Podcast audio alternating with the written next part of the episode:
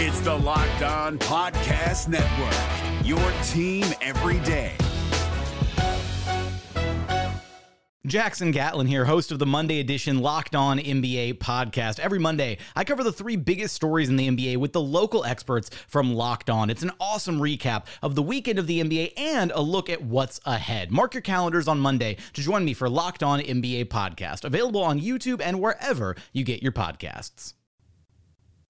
One for three. One for three or Yeah, one and that's two? what I meant. One for three. Oh, one for three. Yeah, that's what I meant. USC, baby.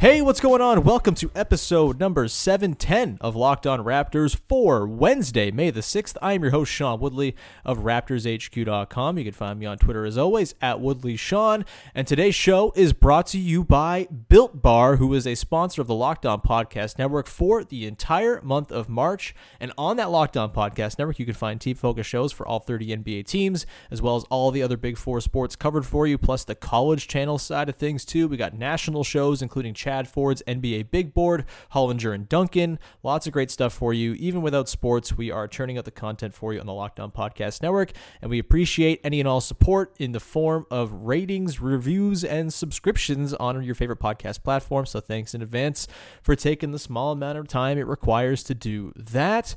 Uh, also, if you're a hockey fan, if you're a Leafs fan, I was on today's episode of Locked On Leafs with Mike DeStefano. We talked about TSN's all-time Maple Leafs teams, and it was a lot of fun. So please go and check that out. It was a blast. Uh, all right, on today's show, let's get to it. I'm joined by former Raptors point guard Alvin Williams. He's obviously doing some work for Sportsnet over the last couple years as well. He's a wonderful analyst, and he was kind enough to join me for about 40 minutes today on the show to talk about uh, all sorts of things. His arrival in Toronto under some very insane circumstances, those teams with Vince Carter in the in the playoffs against the Sixers, and his good personal friend Allen Iverson guarding him, the challenge that that presented. We talked about the following season, the 01-02 season, where the team went on this insane run at the end of the year after losing 17 of 18 and nearly falling out of the playoff race, and talked about the the crazy run they went on to make the playoffs, all without Vince Carter. That was really great. We talked about the sort of years where things kind of fell apart as well for the team. Talked about his relationship with Kyle Lowry too, and sort of his impressions of Kyle and the feelings he had when he ended up winning a title last season, both as Villanova Wildcats. And so, great chat with Alvin Williams, some rapid fire stuff at the end as well, and it was it was lovely. And so, thanks to him for joining the show. And uh, we're gonna get to it now. There's no need to to wait around. Let's get to the conversation with Alvin Williams. But first, let me tell you about Built Bar, the best tasting protein bar quite literally ever. It's a protein bar, but it tastes like a candy bar. There's 16 amazing flavors as well. Eight chocolate nut flavors and eight chocolate nut free flavors. You know, you get raspberry cream, you got orange cream, you've got a whole bunch of different kinds in there. Bars are covered in 100% chocolate as well. They're soft and easy to chew, and they are unlike anything you've ever tried when it comes to protein bars. You can have some that are very gritty and take five hours to chew. You have to put them in the microwave to heat up so you can just get your teeth into it. Built bars are basically like a Mars bar, except they're not terribly unhealthy for you. They're actually very good for you. Built bar is great for the health conscious person. Lose or maintain weight while indulging in a delicious treat. Bars are low calorie, low sugar, high protein, and high fiber. For example, if you want the peanut butter brownie, you got 20 grams of protein in that bad boy, 170 calories, 3 grams of sugar, and just 3 grams of net carbs. The mint brownie has 15 grams of protein, just 110 calories, 4 grams of sugar, 4 grams of net carbs. And the important thing to note is that Built Bars have seven times less sugar than Clif Bars. That's crazy. Buy a Built Bar. They're delicious. The toffee almond is fantastic. Go to builtbar.com and use promo code Locked On. You'll get 10 bucks off your first order. They deliver to Canada. No worries there. Use promo code Locked On for $10 off at builtbar.com. The NBA playoffs are right around the corner, and Locked On NBA is here daily to keep you caught up with all the late season drama. Every Monday, Jackson Gatlin rounds up the three biggest stories around the league, helping to break down the NBA playoffs. Mark your calendars to listen to Locked On NBA every Monday to be up to date. Locked On NBA, available on YouTube and wherever you get podcasts. Part of the Locked On Podcast Network, your team every day. All right, let's get to it now. The conversation with myself and former Raptors point guard Alvin Williams. Enjoy. All right, joining me now on Locked On Raptors is the man who sits number four all time among Toronto Raptors in total assists, and a man who sits first all time in game winning daggers against the New York Knicks in the first round of the playoffs. It is Alvin Williams. Alvin, how are you? Doing well. How are you? Doing fantastic. Really great to chat with you. You are uh, a fan favorite, obviously, with the Raptors, and I think uh, the, the, people are yearning to hear the, the, the look backs into the history right now. And I think you're a wonderful person to have on to talk. And I really appreciate you taking the time. Uh, Alvin, I kind of want to start with you to go back. I've always been fascinated by your arrival in Toronto because it is got to be one of the stranger situations for any incoming player you can imagine. You're traded in the middle of your rookie year from the Blazers. You're coming into a team that just traded its best player and first ever draft pick for you. You're going to an expansion team in another country, and the main guy you were traded to Toronto with, Kenny Anderson, doesn't even report to the team. Do you remember feeling any sort of extra pressure upon coming in? What's going through your mind as you come to Toronto under all of those extremely bizarre circumstances? And I didn't I didn't know what the heck was going on. It was it was funny. it started even from there, like right right before all of those things were happening. I was riding the bench for the Portland Trailblazers, and um, Kenny Anderson got hurt, and the backup John Crotty got hurt, and I was just thrusted into the game.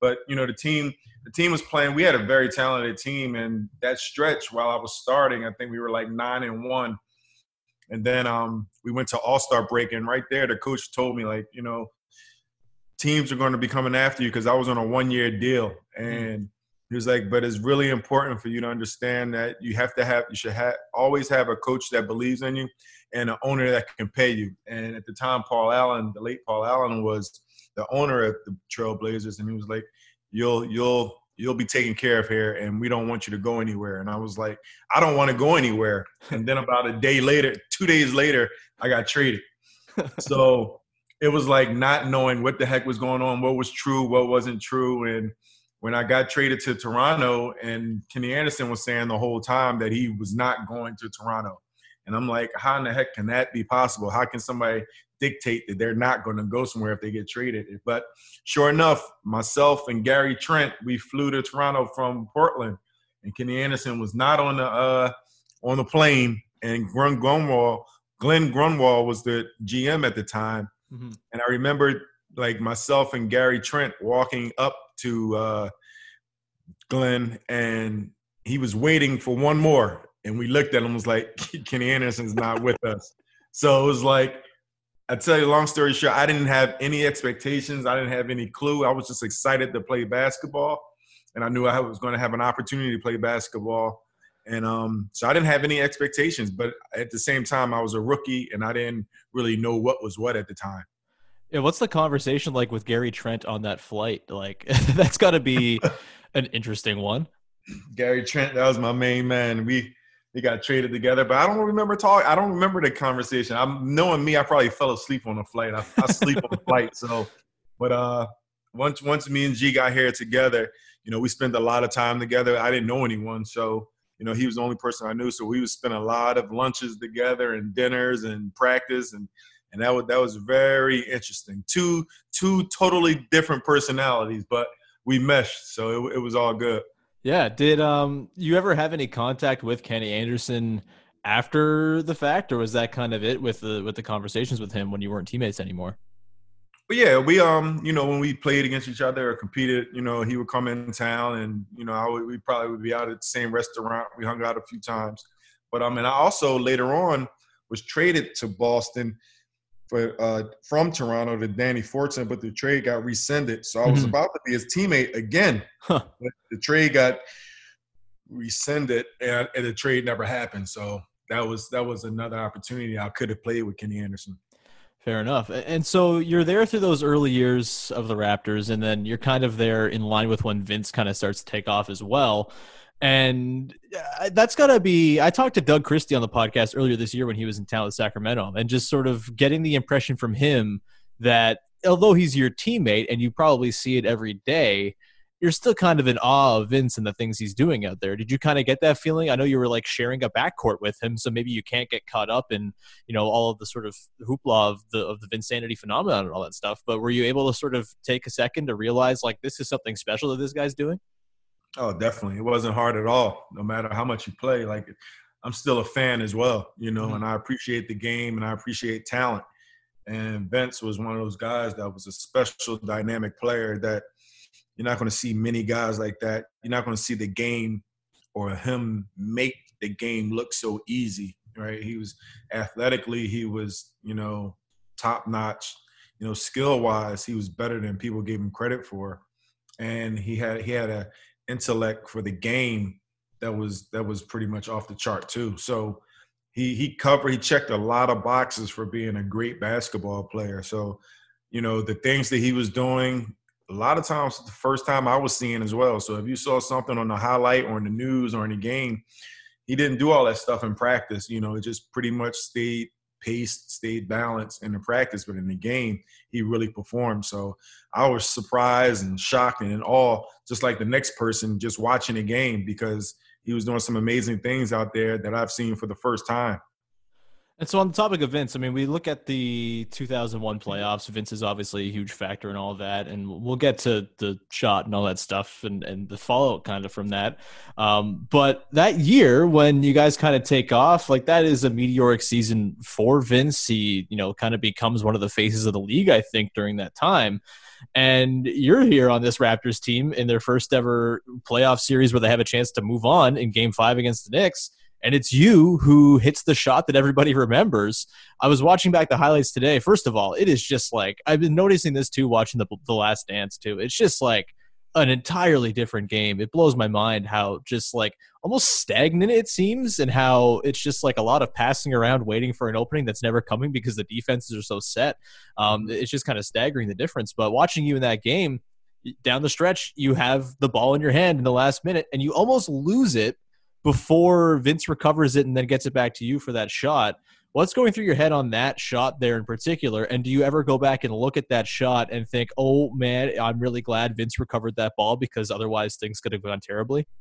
Man, I, I was almost in a frantic sweat uh, when that play happened. And I'll never forget, you know, Vince being quick with it, you know, getting a loose ball, you know, part like once again, that's the part of the game that a superstar, that's an intangible that right? Getting the loose ball, getting getting that ball that that's a 50-50 ball. And like when I teach the kids back here in Philadelphia, I'm always like, you gotta have the attitude. The 50-50 balls you have to get 100% of the time. Like mm-hmm. those are things that make a difference. And for Vince to be able to do that and get me the ball in enough time where I could get a shot off, you know, before that shot clock expired. And I think a lot of people get it confused. They think that's the game clock, but that was really the shot clock. Mm-hmm game that was, you know, it'll put it, it put the dagger in, but it was a big play. Like just being in that position, there's nothing you can think. You can't think because its action is going so fast. So a lot of times that's the easiest shot when you just have nothing else to do but shoot it and not worry about anything. So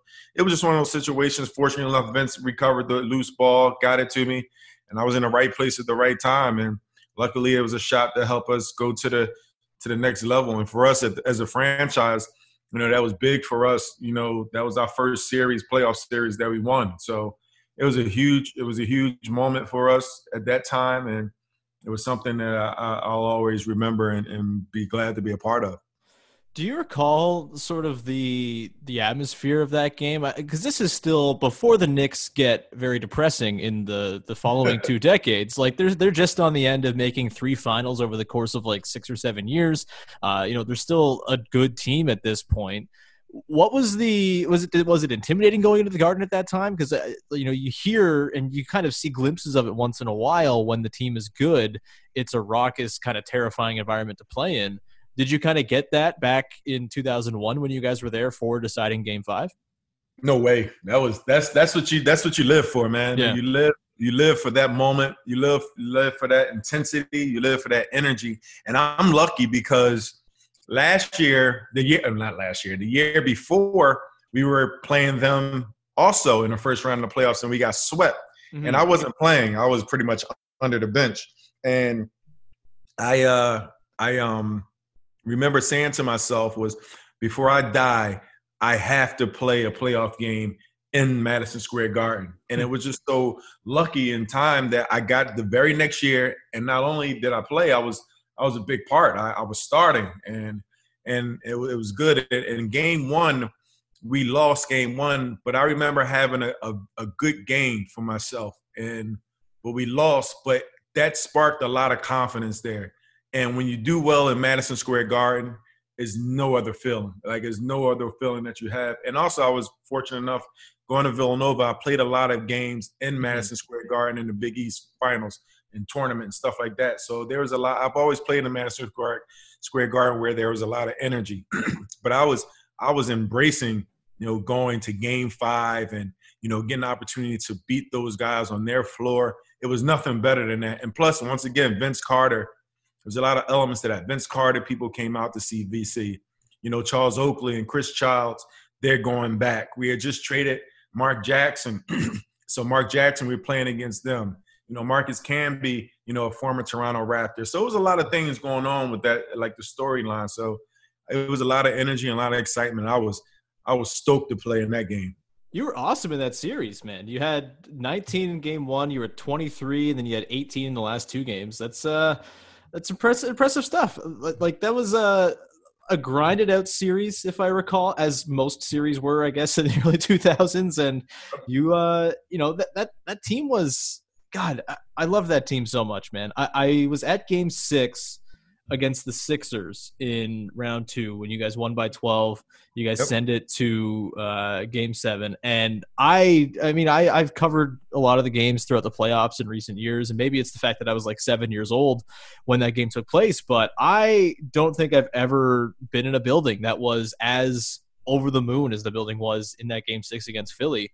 Uh, you had 15 points in that game as well. I mean, we saw this past year, and you were part of it with the coverage and everything. We we saw just how um, you know rabid the fan base got. Did you ever get that sense during that run as you guys continued on through that playoff run? And I guess Game Six, the last home game of that season, would have been the peak of it all. Did you get that sort of feeling that the the city was kind of getting behind you guys, or was it still maybe a little bit new and fresh and just didn't quite have the hold that the Raptors did last year over the city? Oh no, we it was it was bananas, man. Like mm. I just knew the the Raptor fans were always energized.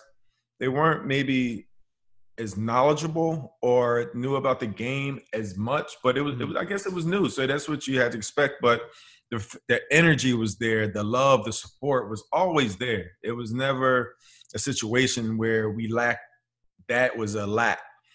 Um, but when we were in the playoffs, I remember like cars being painted half and half because I want to say that the Leafs were in the playoffs as well. So yeah, so purple cars, you saw black and white cars, you saw flags going down the street, people yelling your name, and I remember my parents being in Toronto for the playoffs, and they were like, "Wow, like they're calling my son name," or you know, the energy. So the fans were definitely big time. They were supportive, and that made us I like I was so disappointed when we lost to the Sixers that you know it was just one of those things where we lost but you know all that stuff almost stopped. Like no more no more cars being painted and all that type of stuff. So it was the fans were always behind us. The fans were always great no matter how good we were or how fresh the team was in the city. But it was I, th- I just think now it's more nationwide Mm-hmm. You know, it's all around Canada. And once again, the players, I mean, the fans do have more of an understanding and and more of a um more more of a feeling towards the team and the sport of the overall game of basketball. The NBA playoffs are right around the corner, and Locked On NBA is here daily to keep you caught up with all the late season drama.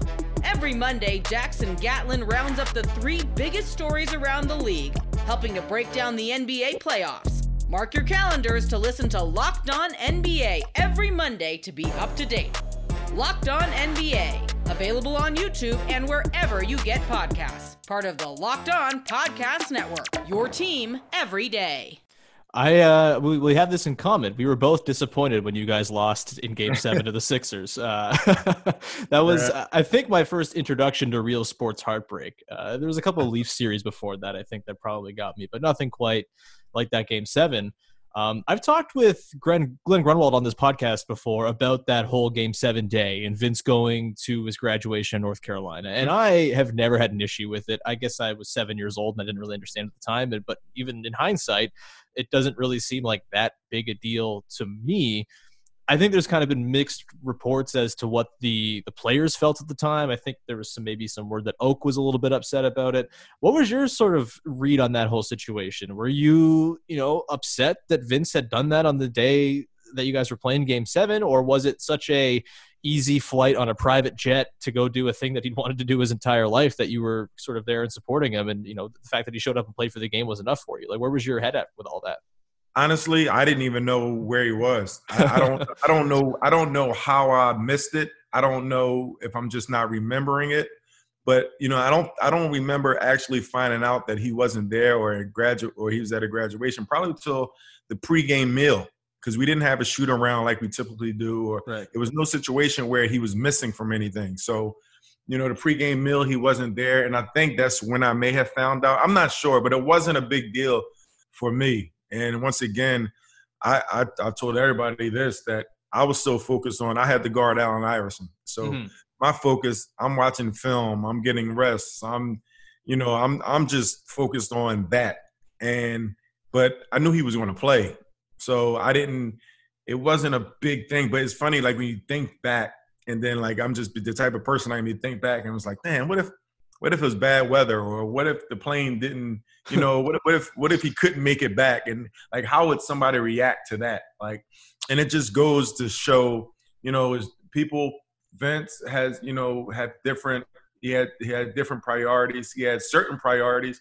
And you know fortunately for everybody everything was taken care of. Mhm. did we lose because of vince? Hell no right? We wouldn't have been in the game if it wasn't because of vince. But it's one of them situations where as a team I think as teammates, we handled it as best we could. I think we've also we all supported each other. We all went out there and had each other's back, and we gave ourselves a chance to win at the end of the game. We lost by one, game seven, you know, to the team who went to the final. So it was it was one of those type of drag them out games that you know I was fortunate enough once again to be a part of. But I definitely didn't have any ill feelings or any worries or any type of thoughts behind Vince making that decision at the time. You mentioned you had to guard AI. Do, do you go around and gloat about the fact that you held Allen Iverson to an 8 of 27 line in a game 7? Uh, Uh, yeah, I, I actually do, and then it comes back to reality that he had about 800 points on me the rest of the game. So, you know, we in living here in Philadelphia, I'm quickly reminded how many points he put up on us, and with me guarding him. And it's crazy because it's a network here that that always shows like you know history. Like everybody's showing like past games, but they definitely do like specials on Allen Iverson and mhm. you know, I got a chance to play against AI since Georgetown days, and then in you know professionally, and then that particular season, which was his MVP season, we played him seven times in the playoffs, and I guess like four times in the regular season. So that was like eleven times I played against the MVP of the NBA. So just imagine how how much I got lit up that season just by one individual. So great talent, man. That's my main man, and you know, he's a great person to compete against. But uh, he did a great job. We did a great job as a team to like, you hold him. We double teamed him a lot that game, but you know, he came off the ball and, and started, you know, passing using his teammates, and we got killed. Jumaine Jones, I remember having like 16 points and stuff like that. So like Jumaine Jones was kind of like the player I was against the Knicks, where people didn't expect much, but then you know once the opportunity came, they really they really made the other team pay the price. So that one game, he killed us. And AI, I think AI had 16 assists that game. So He did, yeah. yeah, it Uh, was one of them games. yeah, I won't make you relive game three if you don't want to with the 54 points. Uh, we can move on if you'd like. But uh, like AI, like such an interesting player for so many reasons. I mean, he was the face of the league there, kind of in the post Jordan era, a little bit there. And you mentioned you have a relationship with him, and uh, like one of the things I love about AI is he seems today like one of the guys who's most excited about the current state of the NBA, which you don't often get with guys from this era in the 90s. You, get a lot of guys who are grumpy about threes and stuff like that. AI, and kind of, I, I think maybe against what people would have originally thought about him, considering he seemed like this kind of ornery, abrasive guy. Like he really just seems excited about where basketball is at. Do you get that impression in talking to him, and, and you know, sort of like maybe peel back the curtain a little bit on AI if you have that sense of him? Is you know what's beyond that sort of uh, maybe not so happy to be talking to the media exterior that he kind of put up. No, I definitely feel that, and it's true. It's genuine. He, like he's a genuine guy. What you see is what you're going to get with him. You know, I mean, you can tell through the interviews. You can tell how he carry himself. You can tell how he's never changed. Right? Mm-hmm. He's always been him, and he is one of those guys. And I remember we were. I'm a year older than AI, but he came out a year before I did in college, and I remember going to his house with a former teammate of mine, Kerry Kittles, and we went over his house when he was playing for the Sixers, and he was telling me everything that I did in college. so that let me know that he was still watching the game and he's a fan. Like he's a fan, like we talk about. So I think he appreciates the game. I think he appreciates the players that are are in their position. And those players that he's watching, they looked up to him. So it's only right for him to support and and and and you know and just follow those guys and definitely just and just continue continue to motivate those guys. And that's the one thing that bothers me about a lot of the older players, today's players, how critical they are of the younger players. Mm. Because it's not right. Because a lot of the players they looked up to those guys, right? Mm-hmm. They looked up and they modeled modeled their games after certain guys. So I think it's only right, man, that that the more the support should be there more from the older players as as as a source of inspiration, as a source of, of just support as well.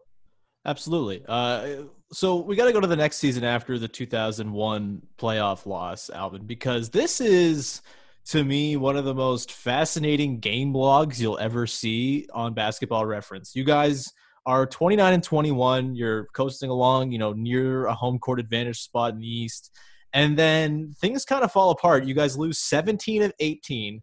Then Vince gets hurt, and you guys win 12 of the last 14 to make it into the playoffs just a bizarre series of events and and, and, changes of momentum. And you guys go into the playoffs against the Pistons, who are the two seed, and obviously we know what they go on to later in the decade.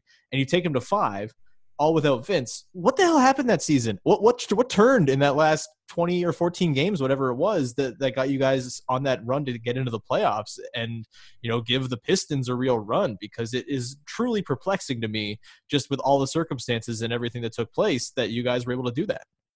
Injuries, injuries throughout that season. That was a really inconsistent season. Mm-hmm. Um, we lost some players. Uh, but I remember, I remember going before we went on that 12 game run. I don't know if you have the log there, but we were, I think we were in Cleveland. Mm-hmm. And I remember Coach Wilkens called myself and Vince to to his room and told us that he was shutting us both down. Like the season was over. We had to win like a certain like 12, 10 out of the 12 or something like that in order to make the playoffs. Mm-hmm. And I remember him telling us we are gonna he's like, We're gonna I'm gonna sit you guys down and and call it, you know, call it a season. You guys get ready for, you know I mean, whatever you need to get ready for. Cause I had I had like crazy bone spurs in my ankle. Right. And I think Vince's knee was hurt or something. But I remember asking Coach Wilkens, I said, Coach, are we out the playoffs? And he was like, no, not not you know technically, but you know it's not looking good. I said, well, I want to play until the playoffs, until we're out. And we went on a crazy run. Vince Vince ended up sitting out. I continued to play, and it was just one of those things. Was just playing through pain. I remember having to get my ankle adjusted so the bone spurs wouldn't. You know, they would. I guess I don't know. Would they move them around? But I wouldn't feel the pain as much. But you know, the trainer did a great job giving me getting me prepared for practices and games throughout that time. And we just went on a crazy run to get into the playoffs, right? To get in the playoffs. And that was what happened. And I think I, I think our schedule was favorable, but you know, we we just thought we came together and you know we didn't we know we didn't have our superstar, but we had to come together as a, as a team and we did a good job of it. And and we just we end up making the playoffs. And that was that was the heart of that team. That team had a lot of heart that team was a was a manly team, and that was just a part of it, man. We had Chris Childs, Antonio Davis, we had we had these guys, JYD, we had uh, uh, Del Curry, we had a lot of Mo Pete, we had a lot of players, man, that just played with so much heart, and and that was one of the things that got us through there and got us in the playoffs. remember Keon Clark had a crazy run to close that Keon season Clark, too. Yeah. Oh God, yeah, Keon Clark was great, man. That we had we had Eric Montross was on it. Like we had some we had some we had some players that really were dogs that wanted to play. We didn't have we didn't have the talent that we had the year before, like we had, but we we we had actually we did have the talent. We did, but we didn't have the same makeup of the team. I think we were missing Oak, you know, and but at the same time, the, if we would have Vince during that playoff run, we would have. I think we would have. We would have. We would have moved on.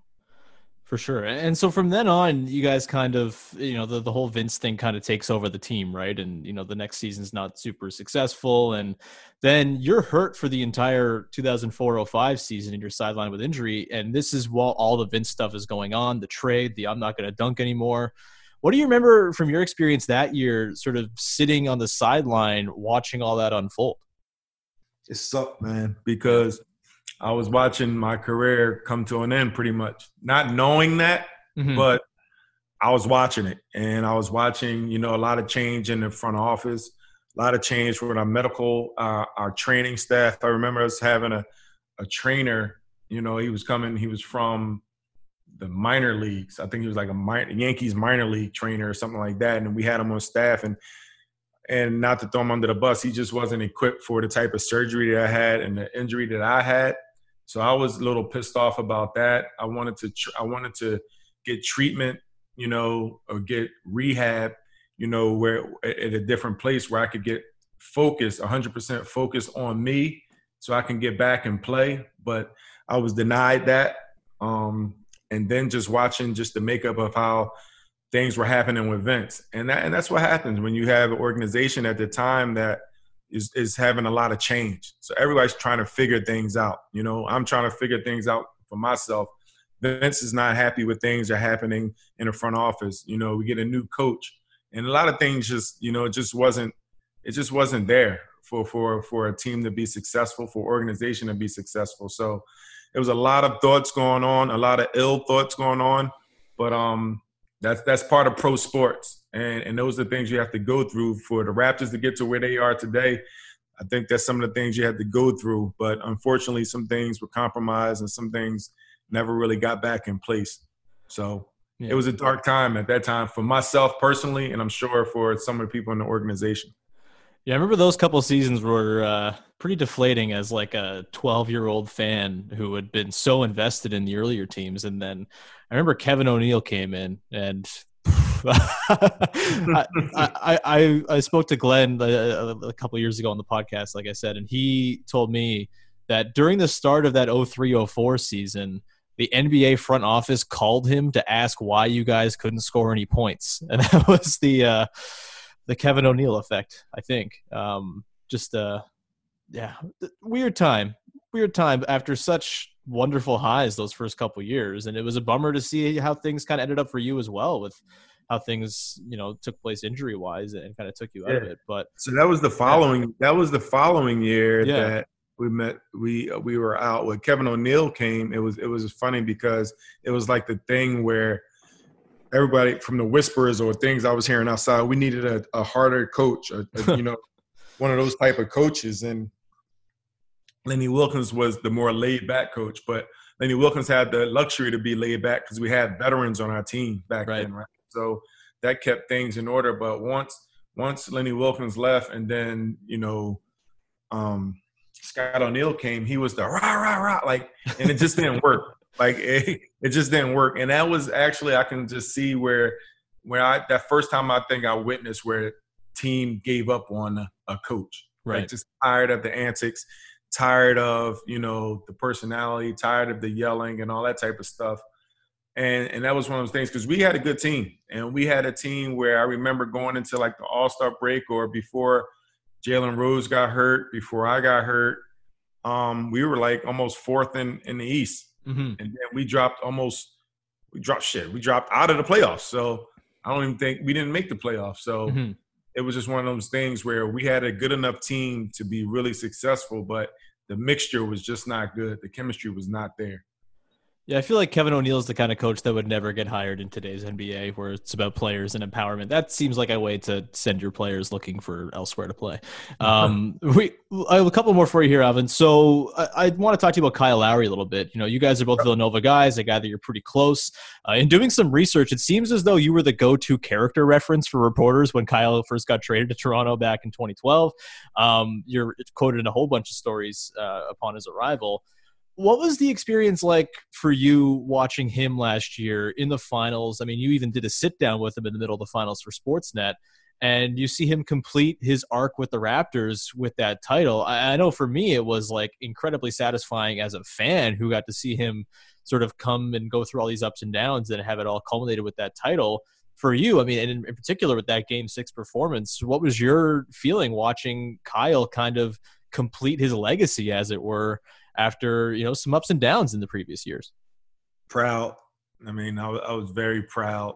I was. uh I mean, that was it. You know, just I know everything that he's been through when it came when it comes to Toronto and those type of things and expectations and you know the ups and the downs and all that type of stuff and it was just a it was a proud moment for me just to see how he handled himself you know on and off the floor you know I, i've watched them like you go through the arenas i watch him and i see his family there i see how he's how they support him and how he he plays for them and he lives for them and you know even an incident where you know one of the one of the i guess minority or part owner of the team pushed mm-hmm. him shoved him and you know the type of not the reaction itself, but the type of type of media attention it got, and for him to you know still handle it and stay focused and lead his team is something. But most importantly, man, he Kyle sacrificed a lot, and that's what it takes to win a championship. Mm-hmm. Sacrifice because for him to be in a situation where he was like the number one guy with Demar going,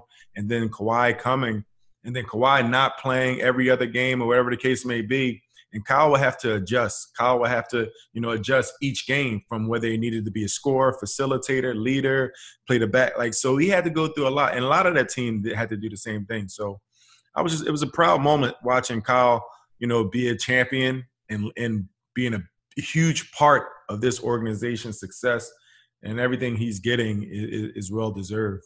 Did you get to see him the night they were you there uh, when they won it with Sportsnet, or when was the first sort of contact yeah. you had with him? Yeah, I was there. You know, I got a chance to interview him as well, myself and Brad Fay, and uh, gave him a hug. And you know, I didn't get to hang out after. And um, that's when I realized I was an old man. I went back to my room and fell asleep, and um, and flew back home. So, but um, yeah, I was I was fortunate enough to be there. I was fortunate enough to see him and do some post game interviews. So it was an awesome feeling. Okay, we got a few rapid fire questions here, Alvin. Then we'll let you go. Uh, first up, go to quarantine snack for Alvin Williams. Man, I don't even have anything that's in here that's sweet. I'm, I'm I've been snacking like a, like a but not not one. Maybe maybe uh, I don't have one, man. I really don't. Well, the correct answer is, uh, was Reese's Pieces. You didn't get that, but that's okay. We can move on to the next question. Uh, hey, man. hey, I, I, have had those. There you go. Perfect. Uh, what is the most difficult homeschooling subject for you to teach? Math. Math?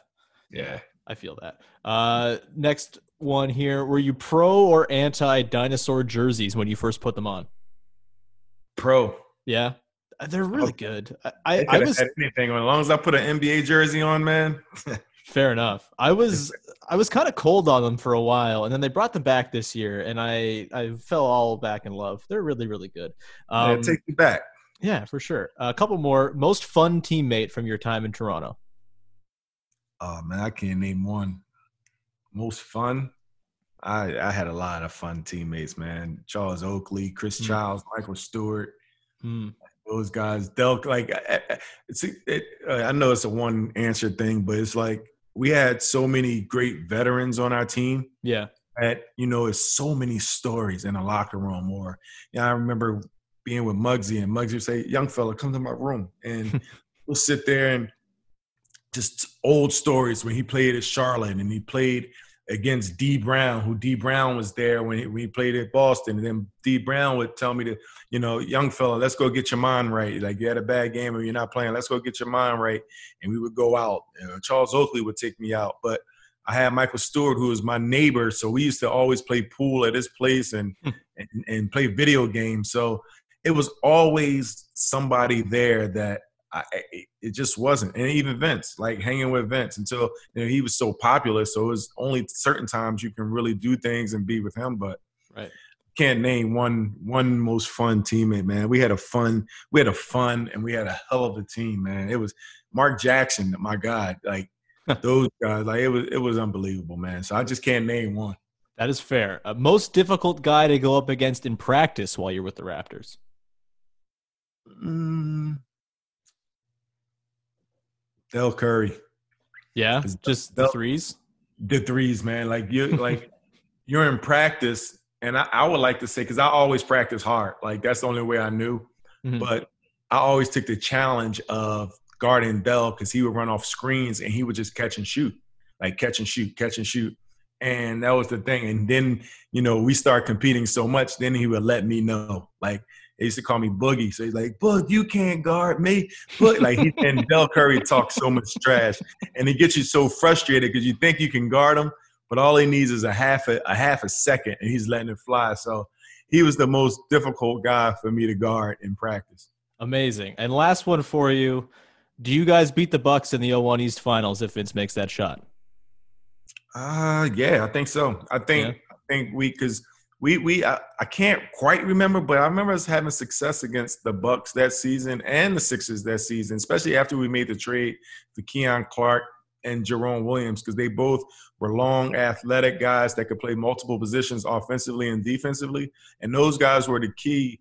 Jerome Williams was key when we uh, actually beat the Knicks because they ended up putting Glen Rice at the 4 mm-hmm. Got small, and we put Jerome Williams in, and Jerome Williams did a great job defending against um, Glen Rice. So I, I think we would have really had a good team because the Bucks, if you remember, they played a four. They played Sam Cassell and they played Ray Allen and they had Big Dog, and then they would put Tim Thomas in at mm-hmm. the uh, four man. So I think we matched up with them with them really well, and they weren't a great defensive team. So I think we would have had our way with them defensively. Yeah, I know I mean, Vince offensively. Yeah, Vince had a run there of scoring like 40 to 50 points on them just about every time he played them. So uh, they certainly yeah. didn't have an answer there. Alvin, man, this was amazing. Thank you so much for taking the time. I hope everything is going all right with you and the family and you're staying safe and everything. And uh, hopefully we can catch up again soon.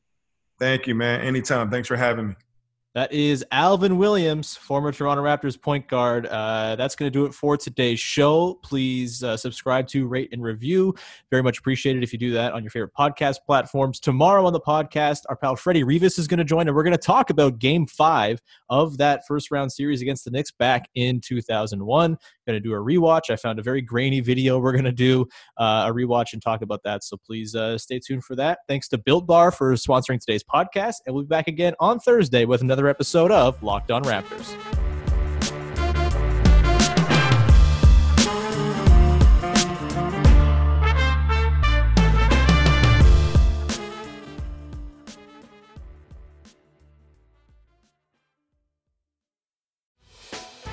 Hey, Prime members, you can listen to this Locked On podcast ad free on Amazon Music. Download the Amazon Music app today.